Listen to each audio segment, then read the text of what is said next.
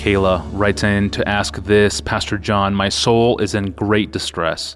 After living in disobedience and under conviction for a few months, my deep desire I once had for fellowship with God is now gone. I used to be so in love with Christ, and Hebrews 4 makes clear that sin hardens the heart, and I found it to be true. My question is this Does this mean I have fallen away from the faith? My biggest fear is being destined for destruction, as Scripture says of Judas and others. Please help. Pastor John, what would you say to Kayla? Um, I'm really thankful that Kayla is in distress. I'm thankful that she's fearful because how much worse would it be if Kayla were careless right now? If she were cavalier, if she were just blowing off this coldness and saying, devil may care. I don't give a rip how I feel. Doesn't matter anymore. I tried that Christianity stuff. I'm done with it. That would be infinitely worse than fear and distress. The text that gives her fear, but also gives hope, is Hebrews 12 about Esau. See to it, this is chapter 12, verse 15 from Hebrews. See to it that no one fails to obtain the grace of God, that no one is sexually immoral or unholy like Esau. And maybe that's what she's done is fallen into a season of sexual sin. I mean, those are the kinds of things that make us feel hopeless about our possible salvation. Don't be like Esau, who sold his birthright for a single meal. Just, you know, threw away his spiritual privileges for an immediate gratification. For you know that afterwards, when he desired to inherit a blessing, he was rejected. For he found no place, that's the literal translation, no place to repent, no occasion to repent, no repentance, though he sought it with tears.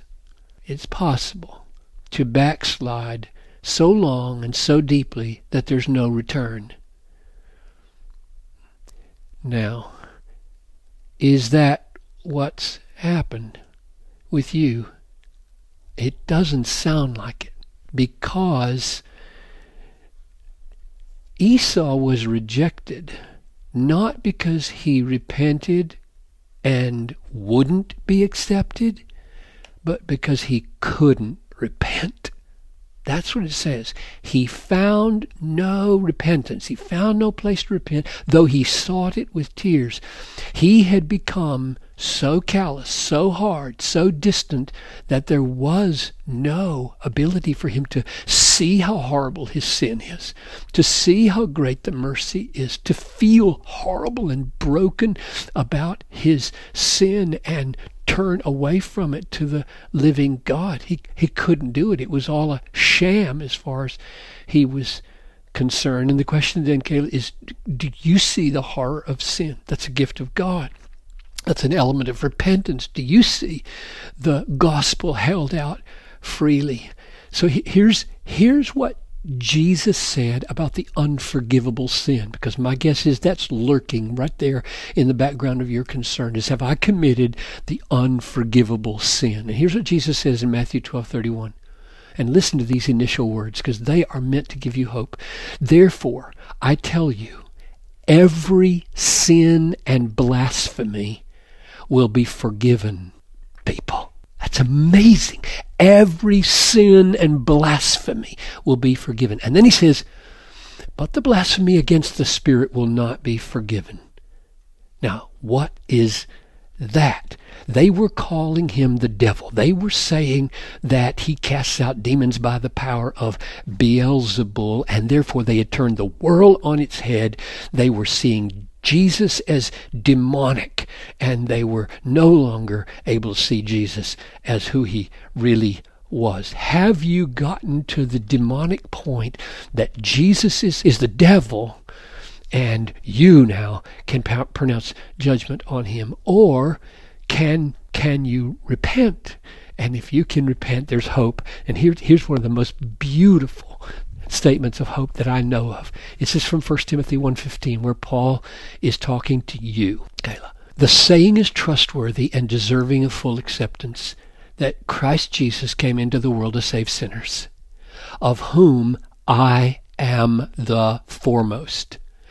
But I received mercy for this reason, that in me, as the foremost, Jesus Christ might display his perfect patience as an example to those who were to believe in him for eternal life.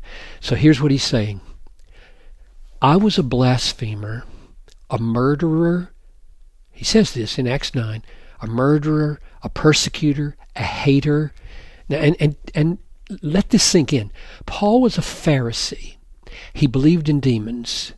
There is no reason to believe that Paul disagreed with the Pharisees in the Gospels who said Jesus was casting out demons by the power of demons.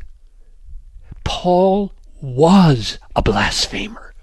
He had walked right up to the edge, evidently, of blaspheming the Holy Spirit.